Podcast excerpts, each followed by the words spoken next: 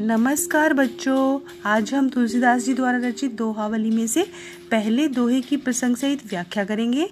ये पहला दोहा है, श्री गुरु चरण सरोज रज, निज मन मुकुर सुधारी, बरनऊ रघुबर बिमल जसु, जो दायक फलचारी बच्चों, इस दोहे का सबसे पहले हमें प्रसंग लिखना है।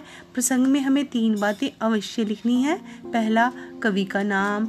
और ये कवि दोहा कहाँ से लिया गया है और इसमें कवि क्या कहना चाहता है? इस दोहे का प्रसंग इस प्रकार होगा। यह दोहा हमारी हिंदी पुस्तक दस में संकलित है और तुलसीदास जी द्वारा रचित दोहावली में से लिया गया है। इसमें कवि अपने गुरु के निर्मल यश का गान कर रहा है।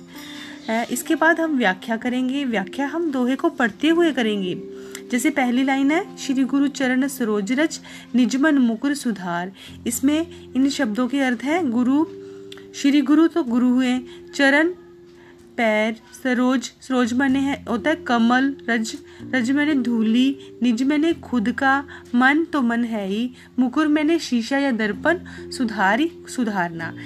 अब इसकी व्याख्या बनी तो इसमें तुलसीदास जी कहते हैं कि हम अपने गुरु के कमल रूपी चरणों की धूली से अपने मन रूपी दर्पण को साफ़ रख सकते हैं।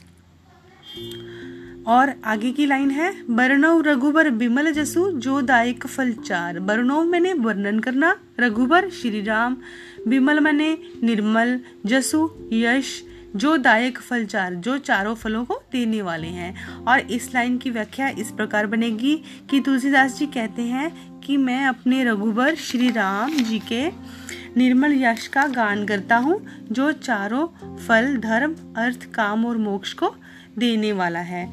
बच्चों, मुझे आशा है कि आपको अच्छे से समझ आ गई होगी। धन्यवाद।